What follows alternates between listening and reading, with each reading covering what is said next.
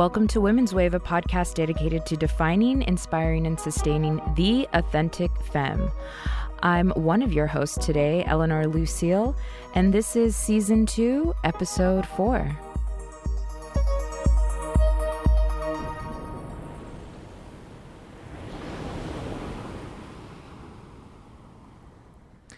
So, we're doing things a little bit different today. This episode will not have a guest. Usually we do have somebody come in and talk about a theme, but today's theme is what had happened was. And essentially, each of us, uh, the, myself and the other three women in the collective, will be going through a story in which we were confronted with an issue upon our own volition and how did we grow from that situation? What did we learn? I think it's very important for everybody to be self reflective in this aspect, at least once a year. Uh, or you can wait for that moment. You know, sometimes you do hit rock bottom, and the only place to go is up. And I definitely have had that experience in my life uh, I'm going to take you way back and share my what had happened was starting back in 2011. And this is what happened, and this is what I learned. So, I don't know if this is still a thing uh, with college graduates, but I graduated in a terrible time. I graduated college in 2010 and it was really hard for a lot of students to find jobs. We all called it the postgraduate blues.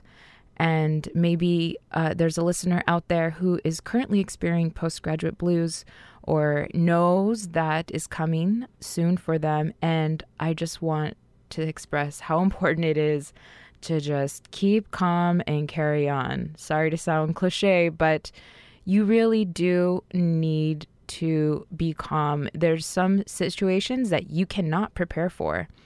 And you never know what's going to happen. I mean, you can prepare, you could navigate for the next step. But oftentimes you're so caught up in what college is, we don't do that. And uh, I'm I'm one of those students. You know, I. had kind of by force my major changed because my original program um, was removed from my school. Uh, but I just kind of was that stu- kind of student. I was playing a lot of things by ear. I had planned to do all this traveling before I settled down in my career. And a year out of graduation, I was still living in downtown Riverside only because I graduated from UC Riverside. I, at this point in the story, 2011, all my friends had moved away, so I was primarily hanging out with acquaintances, people that didn't really know me or have good interests in hanging out with me or positive interests for me. It was all, um, you know, negative intentions. People are just trying to drown their sorrows or escape. And that's not always the best thing for you. I was losing focus and track of the path that was truly best for me. And so uh, I in 2011 had one of those nights where what had happened was I was hanging out with that usual crowd and I got a DUI out of my own volition. I went from the party, got dropped back off at my car in Riverside. The party was in uh, Redlands.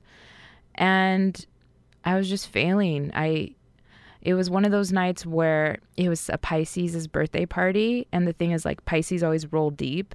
There's three Pisces from my high school who were having a birthday party in Redlands. I walked into that situation also being a Pisces. So it was free drinks all night because, hey, girl. Plus, I had not seen a lot of these people in years for a reason. They're not, they just weren't meant to be in my life. They're about that life, getting drunk in Redlands, you know, doing the most in one night because that's all that that uh, they were living for at that moment. Myself as well, and because I was going through it, and I really needed that slap to push myself in another direction. And getting my DUI was that slap. Now, the lesson here obviously is don't drink and drive, but I needed that night in jail to really think about who I was surrounding myself with.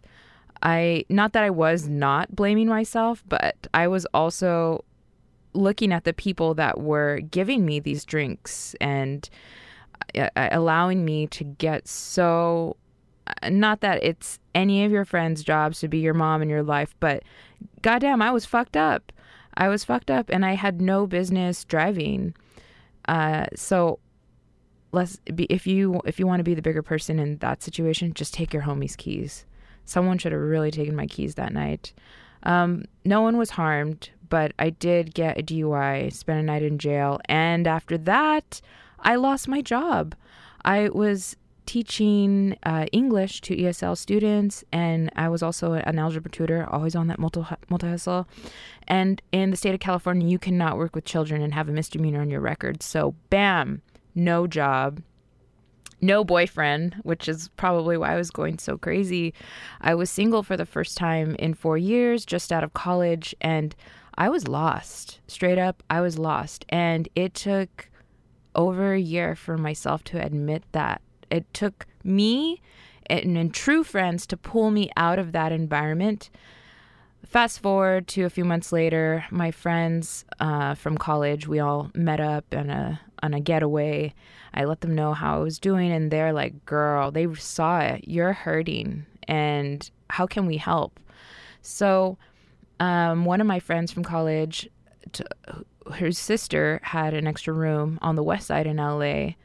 Uh, was like, "You need to move in with her. She's she needs someone. You need someone. You guys, this is perfect." and it was. Uh, I'm I'm still friends with her today, and she's one of my my really good friends. And uh, if it wasn't for my friends, my true friends, uh, kind of pulling me out, I don't know. I probably would have been still hurting in in Riverside, the IE, the IE life. Everyone in the IE has that DUI because that's the suburbia drama. You know, you go out and you don't take an Uber. You you're like, well, I I drive everywhere. This is a driving town. You think you got it, and you you don't. Like, so I I lost it.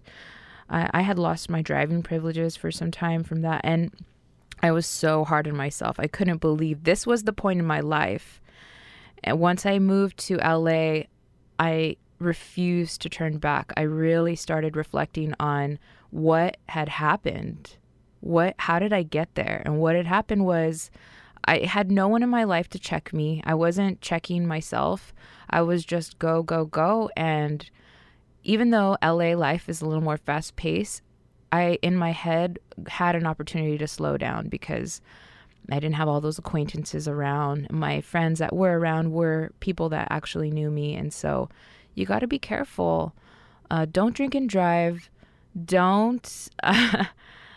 Don't try to you know, take on, don't try to mend your sorrows with things that are toxic to you.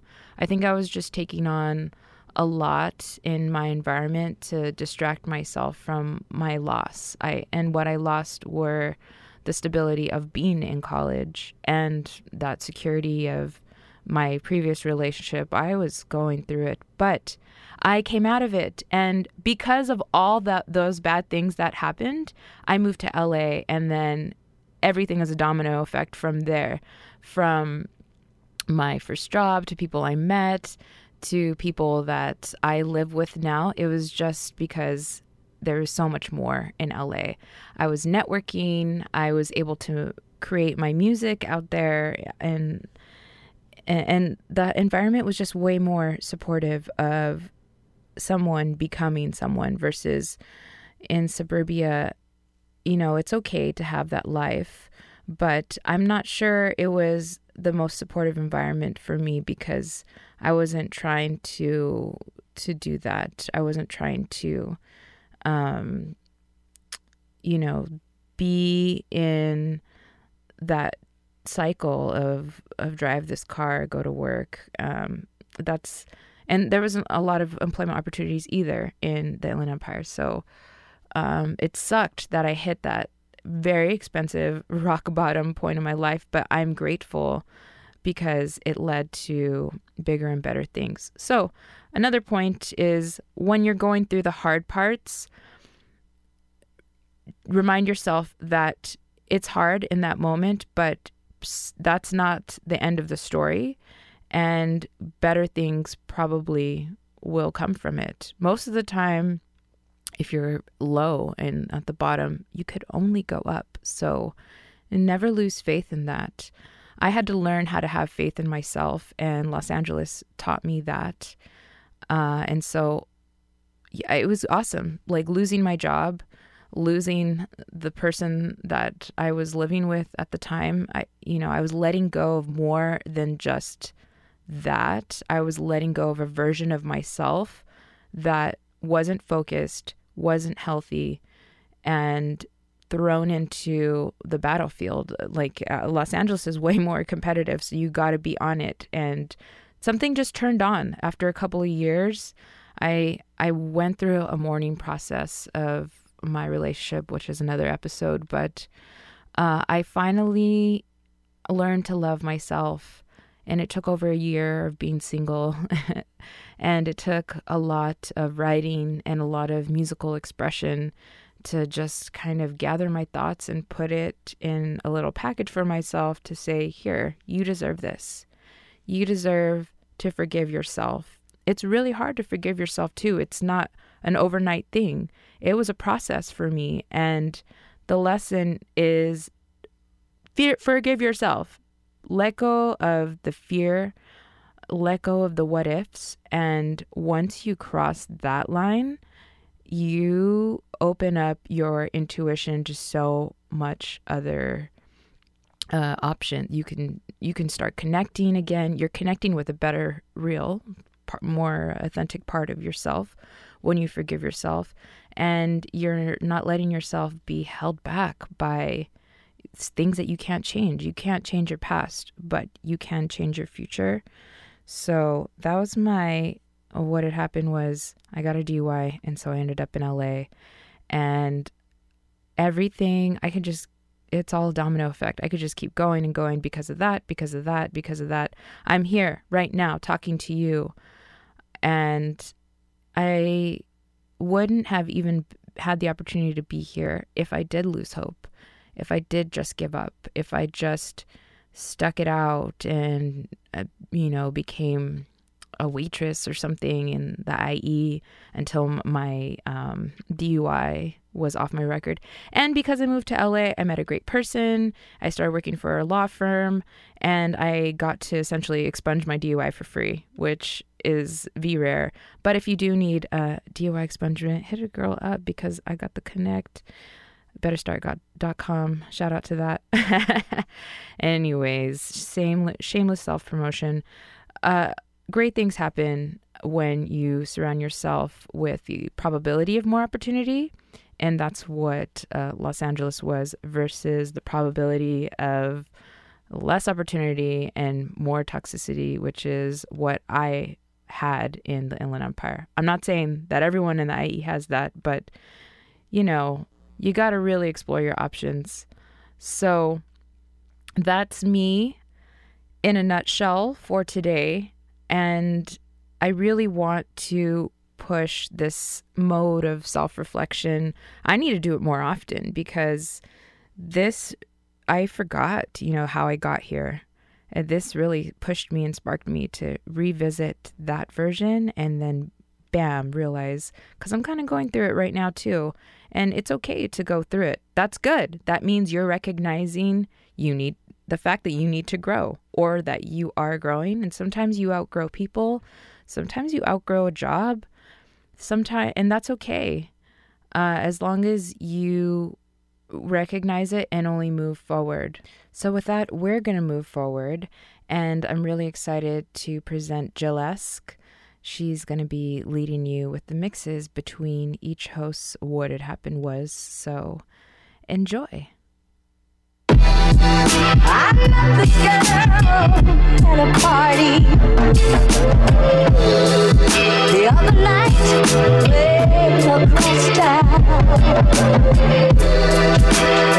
Everyone was having fun. So I just stayed around. But when I started falling,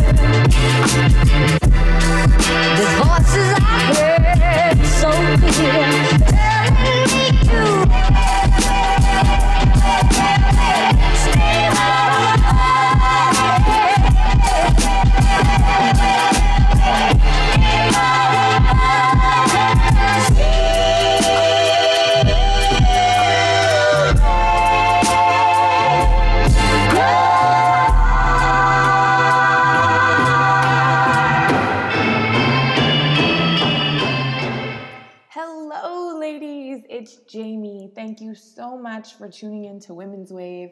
I am so excited to introduce this new segment. What had happened was, and I'm a little nervous to get into my what had happened was because what had happened was I almost cheated on my former boyfriend. So, make it very clear for the record before we start, I'm not talking about my current relationship, babe. Just in case you're listening, you ain't got nothing to worry about, boo. I ain't going nowhere, you the one. But in the past, I have almost committed that infraction of infidelity. And so I'm going to get into what happened.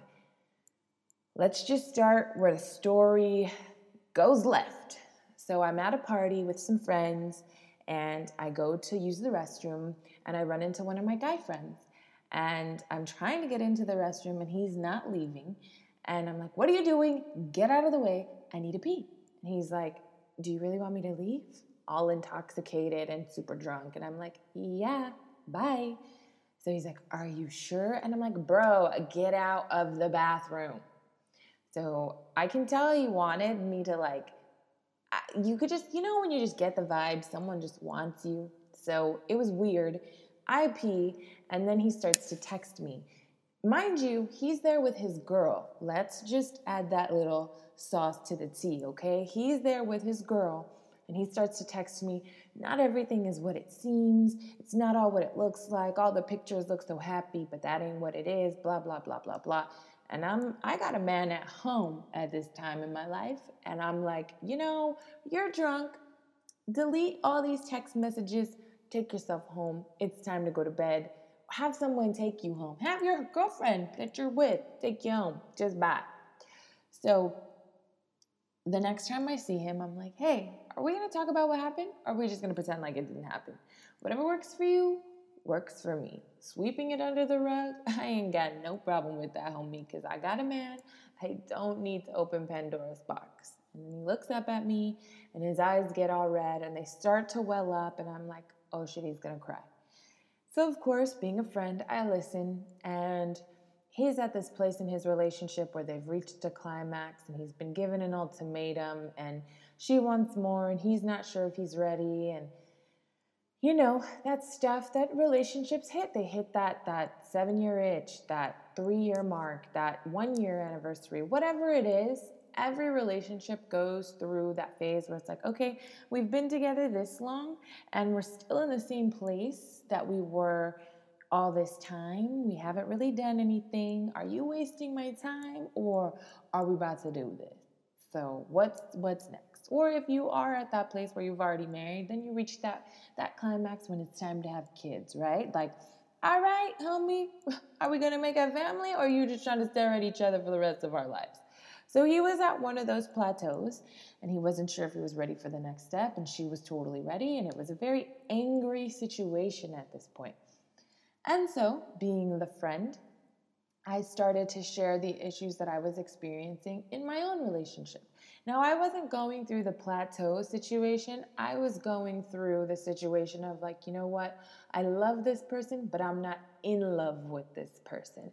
And I care about this person, but not enough to sacrifice myself. And it's time for me to move on, but I don't know how because this person loves me so much. This person is definitely in love with me, and I'm not necessarily in love with that person. And it had gotten to the point where my affection wasn't even the same. Um, it had gotten to the point where I just wasn't even caring to communicate or spend time or you know, I was really trying to figure out how to distance myself little by little. And I confided that in him. And that's where we opened up the can of worms. So my friend and I started spending a lot more time with each other, started communicating a lot more. And the reason I knew that it was wrong was because I was hiding those communications. We were only communicating at times that we knew that we weren't going to be with our significant others.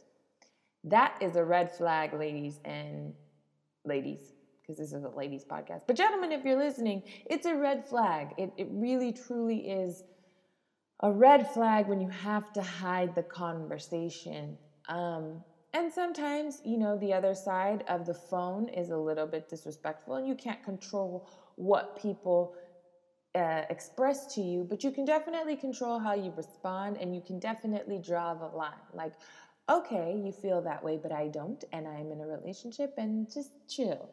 So, you know, and it doesn't necessarily have to be those words. You don't have to be this like straightforward asshole, but you do need to draw the line in the sand. And anyway, clearly I drew no lines, right? We were in the sandbox together.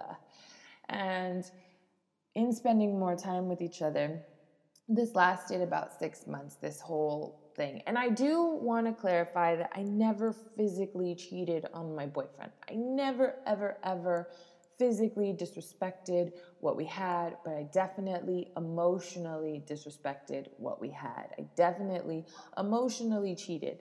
And for the record, this is a person that I will always care for and wish the best for and send nothing but positivity for. And I hope that he is blessed with even more than I could ever hope and wish for him. He is a wonderful person. It is my past that chapter is closed and there is nothing but love, respect, and hopefulness there. So, back to the time I almost cheated on him. um, we had been spending a lot of time together, my friend and I. We had been communicating a lot, my friend and I. And over the course of six months, his feelings for me started to grow. And I was moving into the direction of I need to be alone. I need to figure myself out. I need to let 17 people take me on a date 17 days in a row. I need to go here. I need to travel. I need to figure myself out. I need to party. I needed to just be single woman. And I did not make that very clear to this gentleman that I was having an emotional affair, if you will, with. And so he started to develop feelings for me. And that really did stroke my ego because the relationship I was in at the time was with someone who didn't necessarily have his shit together. And this guy totally had his shit together, from the outside looking in at least. And it stroked my ego. And so I played both sides. I tried to figure out how to slowly distance myself from the man I was with, and I let this other guy stroke my ego. And I definitely felt very powerful, not in a in, not in a dark and twisty way, but it just was what I needed to actually take that leap to be alone. And so I broke up with my boyfriend, and my friend took it like I was breaking up with him so that he and I could be together. And it totally was not that. So here I am single for a few weeks, and this guy comes like, okay, how are we gonna do this? How are we gonna tell all the people that we care about that we're together now? And I'm like, whoa, whoa, whoa, that is so not the plan, my friend. You need to go figure out your relationship, and I need to go soak my wild oats and live it up and be crazy. This is not okay. And I realized that I not only emotionally cheated on my boyfriend, but I also led this guy on. And it was just this tangled web that I weaved. It was a snowball effect. I didn't know how to get into it. And so that is the short version of how I emotionally cheated, almost physically cheated on my boyfriend. And I have just said all that to say that if any of you are in this situation, it does not make you a terrible person, but you do need to knock it off and figure it out. I definitely do not condone cheating at all, but based on my own experience, I definitely understand it better now. I get how it happens. And I'm not talking about being a hoe and just sleeping with everybody while you have somebody because you have a sexual addiction or an immaturity that requires validation through objectification of yourself. That's a personal issue. You need to go to therapy, figure that out. I'm not talking about that. I'm talking about emotional cheating, an affair. And I know that affair is typically reserved for marriages, but with the way things are these days, these long term relationships where we're living together and basically making a life without the certificate, I still consider it an affair. And so if you are having an emotional affair, I understand how that happens. And in those sorts of emotional affairs that often turn into physical affairs, nine out of 10 times the person who is being cheated on and the person doing the cheating are both responsible parties for how the relationship even got to that point of distance and drifting and infidelity. Now, of course, the cheater takes the brunt of it and most of the blame, absolutely. But there are two parties involved in every relationship. And if you have enough distance for your partner to have a whole nother life, you got to check yourself um, and I definitely had to check myself because I was creating distance and also playing with fire in that distance. I was absolutely, totally wrong. But again, ladies, if you've ever cheated, been a cheater, been cheated on, this is just a new perspective, an experience from someone who does not condone cheating at all. Um, that being said, I do hope that if you feel like you've made a mistake and you do want to be with the person that you're with and you're not looking to move on at all, that you find the strength to tell the truth. And I hope that your partner has the capacity to forgive you and that you guys have the patience and the love necessary for rebuilding that relationship if your partner chooses not to take you back and not to move forward with the relationship, I do hope that they have the capacity to forgive you and just move on in peace. Time heals everything, ladies and gentlemen, and time also brings a new level of maturity and a new level of understanding and healing within because I've definitely reached the point where I forgave myself for being a terrible asshole of a person. Am I proud of what I did? No. But am I human? Yes. Do I forgive myself? Yes. In the end, did I ultimately toe the line enough that I didn't fuck everything up too badly? Sure. And that's probably why it's a little bit easier for me to forgive myself. But for anyone who's taken it all the way, don't make it a habit. Just be honest, learn the lesson, move forward, and truthfully, what it came down to was me needing to be honest with myself about what I needed and what I wanted. And it truly, truly came down to me needing to love myself enough to know what I wanted out of a partner and out of a man and out of a relationship. And me just needing to be honest enough with myself so that I could have been honest with him to say, this is not working. Otherwise, I would have never committed any infraction at all. I would have never even come close to that infidelity had I loved him. Hurt people hurt people, and I was hurting because of so many things that I had gone through, not just in that relationship, but just as a woman, childhood traumas that we carry into our love life. And I just needed to be honest with myself. So if you find yourself struggling with some sort of cheating or emotional cheating or need for validation outside of your relationship, I challenge you to look within. I challenge you to love yourself. I challenge you to be honest with yourself. It's okay to take space. It's okay to walk away from a good thing because if it's not for you, it's not the right thing. And so that is all. What had happened was I almost physically cheated on my boyfriend, and I definitely emotionally cheated on my boyfriend. And I am forever spreading the lesson and the message that it's okay to make a mistake, it's not okay to repeat the mistake. And again, just for the purpose of clarity, I'm not talking about my current relationship. Boo, I love you. Thank you for all you do for me and for us, and all you do for yourself because you're always evolving and growing and becoming a better man. And honestly, ladies and gentlemen, when you let go of what is not meant for you and what is not good for you, life provides a space for the right person to come along. It's corny, but it's true. And so, peace and love to all. Thank you, ladies, so much for always riding the wave with us. And I hope that what had happened was you made the right choice.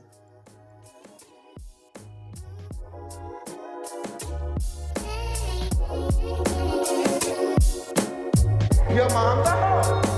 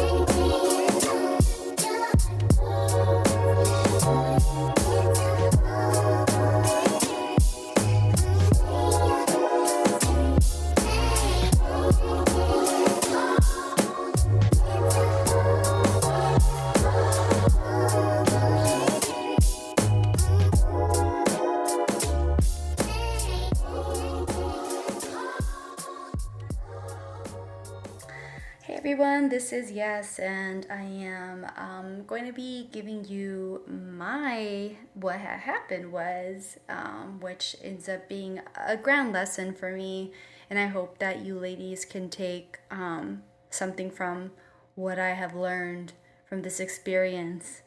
Um, so, what had happened was. your girl was academically dismissed for a semester from RCC. Yep. Riverside Community College. Your girl was dismissed from community college for getting bad grades. Okay, so that probably sounds a little weird to you, especially because I work at USC, so that's that just kind of may not make sense. But let me take you back. Let me take you back to after high school and kind of give you the lowdown and, and let you know what I've learned and, and what's happened to me and hopefully y'all can learn learn from it and um, you know make some good decisions and, and know that whatever choices you made and mistakes you made in the past they don't define you or make who you become in the future. So what happened was um, i graduated high school. Um, i applied to a bunch of cal states got into a few of them. I think i got into most of them to be honest with you because I had pretty good grades in high school. I think I had like a 3.4 GPA, something like that. I was always remaining, you know, maintaining a A and B average. Pretty good kid. Um, athletic, you know, always in sports, extracurricular activities. I was about that life. It was fun. It was great. So then I get into college, and um, I'm I'm kind of set to go to Cal State San Bernardino. I didn't really want to go there because it was close to home, but I was like, whatever, fuck it. But what happened was that I didn't really know how to fill out my FAFSA. I didn't really know how to register for classes. I was just like in the dark and I didn't really have anybody who was there to guide me. I was, like I had mentioned in the past, my parents are immigrants. I am the oldest sibling and I kind of had to figure it out myself. And I just didn't get out there, ask questions, and advocate for myself. I really didn't because I was young, naive, and, and uh, me as a person, I just didn't I'm not I wasn't a person who would just go out there and seek seek that information and ask lots of questions because you know I, I want I it was kind of maybe a pride thing or maybe also because I thought I should know because it seemed like everybody should know those those answers but I, I didn't know those answers. And so um, because of that, I ended up not going to Cal State San Bernardino, and what happened was that I ended up at RCC. So I ended up there the second week of school. I enrolled, and I actually had to sit into classes. I had to sit into classes because school had already started the, the week prior, and so all the classes were full. I had to sit there and I had to hope that these teachers would add me into their classes. And because I was low key a ride or die, I would just stay there and be like, you know, I'm I'm a, I'm gonna stay here and you're gonna freaking add me um, they were like, cool, you know, you're doing the work, all right, we'll add you. They added me like week three or something like that. That's crazy. So, get into community college, made new friends, just like fucking around, you know, not caring, not taking school seriously because I'm at a community college and you know, it's just like the beginning and it's my first taste of kind of being adult and kind of not really having that much responsibility because now I don't have to be at school all day like in high school. You kind of just have a few classes and then you, you go home. Started working, working at Abercrombie and Fitch at Ontario Mills. Yeah, that was one of those girls. Um, and so I was just kind of like fucking around. Um, then I started working at Staples Warehouse, and and then later on I worked at Grainger Warehouse. Um, and that was because I had a car payment. You know, I wanted a car. That was something important to me, and so my focus was really not in school. My focus was on my little boyfriend. That was actually my high school boyfriend. He was still in high school when I graduated. He was a year younger than me, so that was like drama. Um, you know, not giving a crap about schoolwork, all that good stuff. Um, and so I was just not about that life. But I knew that like I wanted to go to school and finish school eventually because that was just a personal goal of mine was to prove to myself that I can do this thing, which is obtain my bachelor's degree. So I was put on academic probation for getting bad grades, for messing around. And that was truly, truly a, a slap in the face for me because I was always a smart kid. I always did what I had to do, but how did how did I get this, you know, to this place where I was actually academically dismissed? It was embarrassing. That semester was a spring semester, and I actually didn't tell my parents that I was academically dismissed. I just kind of told them I'm taking a break from school for a semester. I'll be back next semester. Just let me work. You know, I was working at Grainger, I believe, at that time. So I was like, you know what, just let me work, let me do my thing you know, I'll get back to it. I promise you, I'm gonna go back to school. Little did they know that I had to like sign some papers and say that I'm gonna get on, get back on track. And so when I went back to school in summer school, I made um, I made a promise to myself. I made a promise to myself that I would not fail any more classes, that I would go see a counselor and figure out exactly what classes I needed in order to get out of that school and into a university. And that's exactly what I did. So I was academically dismissed a spring semester. I was out that whole semester, came back summer, completed that, completed fall, completed another spring semester, and then I graduated. I graduated with my associate's degree. I ended up getting a random ass associate, associate's degree because I had taken so many random ass classes that I ended up with an associate's in, uh, I don't know, I think it was like communications and communications languages and media or something random like that just because I took a bunch of Spanish classes. It was just crazy. Sociology classes, just random stuff. So that's what happened. And so from there, I was like, all right, you know, I'm getting some confidence. I, I want to do better. I want to be a better person in the sense of, you know, not being one of the statistics that a Latina that just ends up not finishing school you know, I had that pressure on myself from my parents, but I also had that pressure from myself because it was something important to me to show to other people that you could do it. So, what happened was I, I graduated. Um, I applied for a few other schools to transfer to. I ended up at Cal State San Bernardino. I didn't get into Fullerton.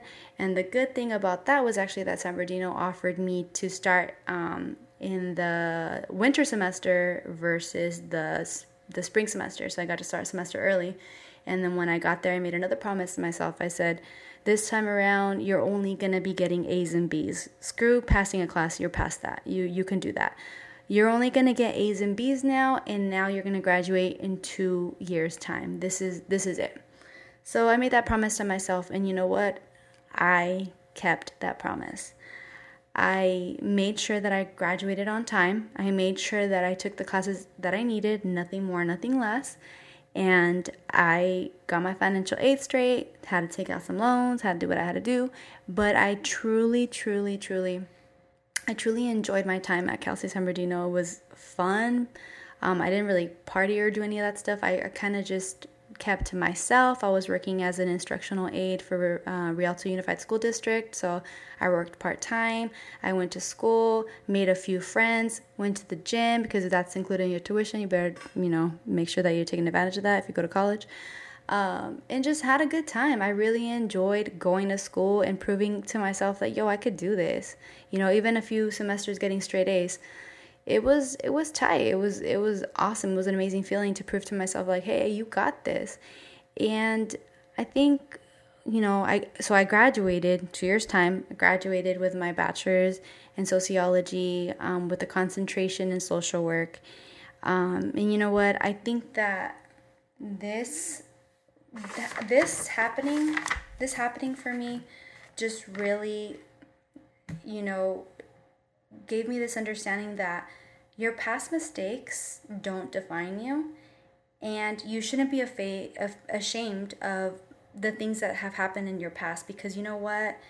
You just didn't have that perspective. You just may have been immature and not ready for that and just naive. And you know it, it taught me to be a voice for myself. It taught me to advocate for myself to ask questions it taught me to value my education, to not take for granted my education. And I think that's why there's such a big connection with me and education. And, and you know, when I worked with children with autism and, and now working with um, MSW students at um, USC, that's why I think I am where I am at this particular moment and why education is so, you know, it's just intertwined in my life in so many ways. It's because I took it for granted and I learned how important education was for me. Um, and you know what? I was like a stupid little girl who didn't know what she was doing, but that's okay. That's cool. I'm not gonna let that make me feel stupid anymore. I'm not gonna not share the story anymore because you know what? I just didn't know any better. I had a job that I was juggling. You know, I had to go to to school and I had to go to work. That was the expectation my parents set for me because they thought that making money was also important in addition to just going to school. They didn't they didn't think that that was you know they didn't think they oh just go to school. No, you need you need money because like, we can't support you. So I just think that you know, if you want to go to school or whatever it is that you want to do, um, don't give up on that. If that's something that you truly want to do, you know, it's not easy, but you can do it. You know, ask questions, set up times to go see your counselor, get informed. Don't waste your time, don't waste your money and and ask those questions so that you don't have the same the same experience that I did where I wasted time. I really wasted time and I wasted money. And at the end of the day, um, you know, it was tougher for me. And and don't get me wrong, though, it was worth it. But it, but just don't make those those same mistakes. Learn from others and and do what you want. Ask for help when you need to, need to ask for help. But you know, do what it is that that makes you feel good. That builds your confidence because I'm telling you, when I when I talk about education, I will say that getting my associate's degree was harder than getting my bachelor's and my master's. Because at least when I got here, I already knew what the hell I was doing. But back then, I don't know hell I was doing. I had no guidance. And so if I would have known then what I know now, I'd have been killing it. So I hope y'all enjoyed my what happened was, and I will catch y'all ladies next time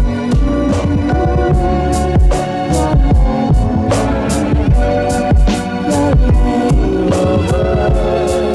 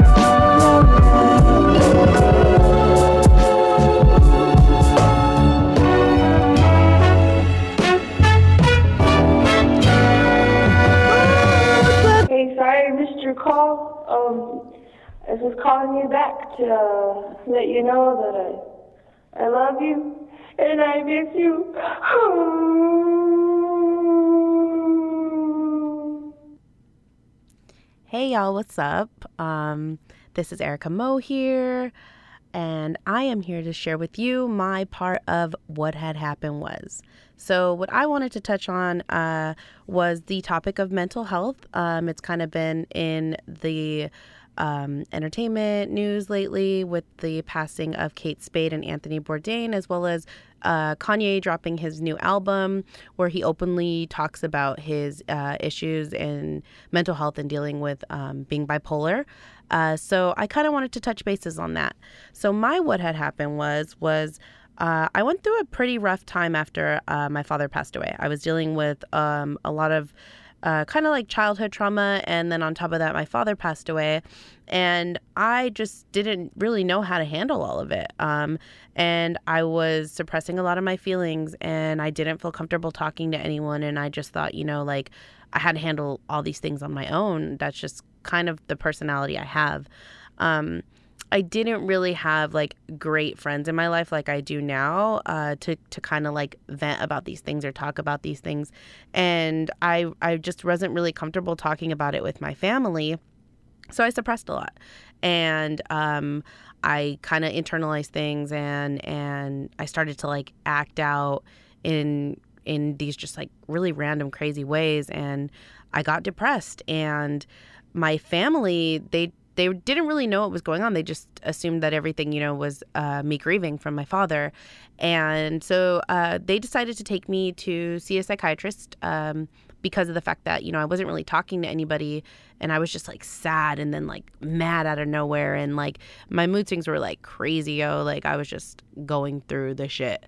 Um, so I, I saw a couple different psychiatrists and counselors uh, throughout a good amount of time.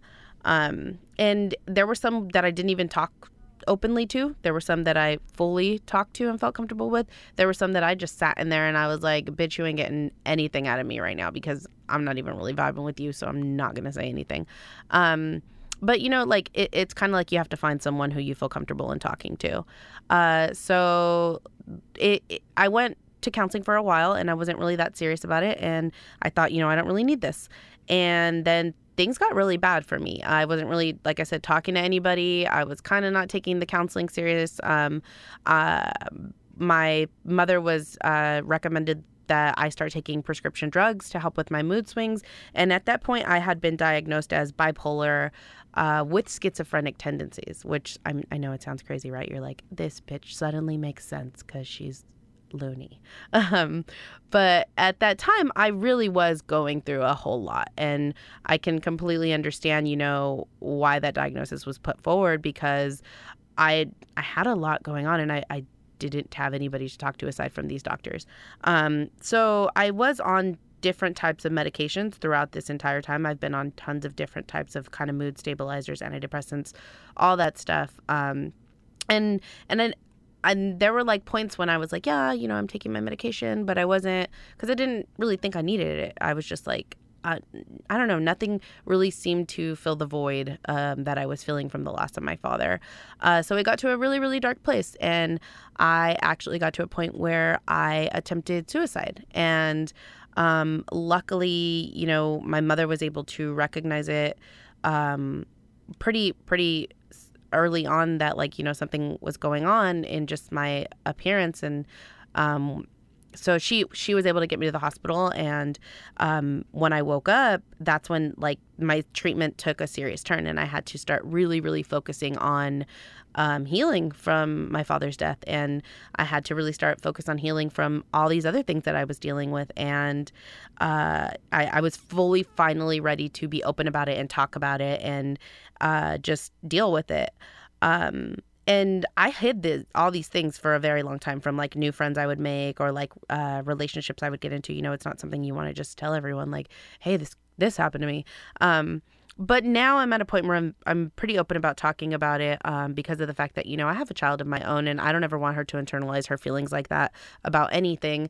I want her to feel like a full full com- like just a full level of comfort with me to be able to talk about those things. And I I think it's very important that we realize that people who who seem like you know they're going through something and they don't really feel comfortable talking about it it it's up to us as like their friends and their family and whoever we are in their lives to not really push the subject but to just be there and let them know that we're there and to create an environment where they feel safe enough to talk about these things because sooner or later it gets to a point where you really do feel hopeless and you feel like there is no other option than to take your own life or to just end it. I mean, it, it gets, it can very quickly escalate to that when you feel like there's nobody there for you.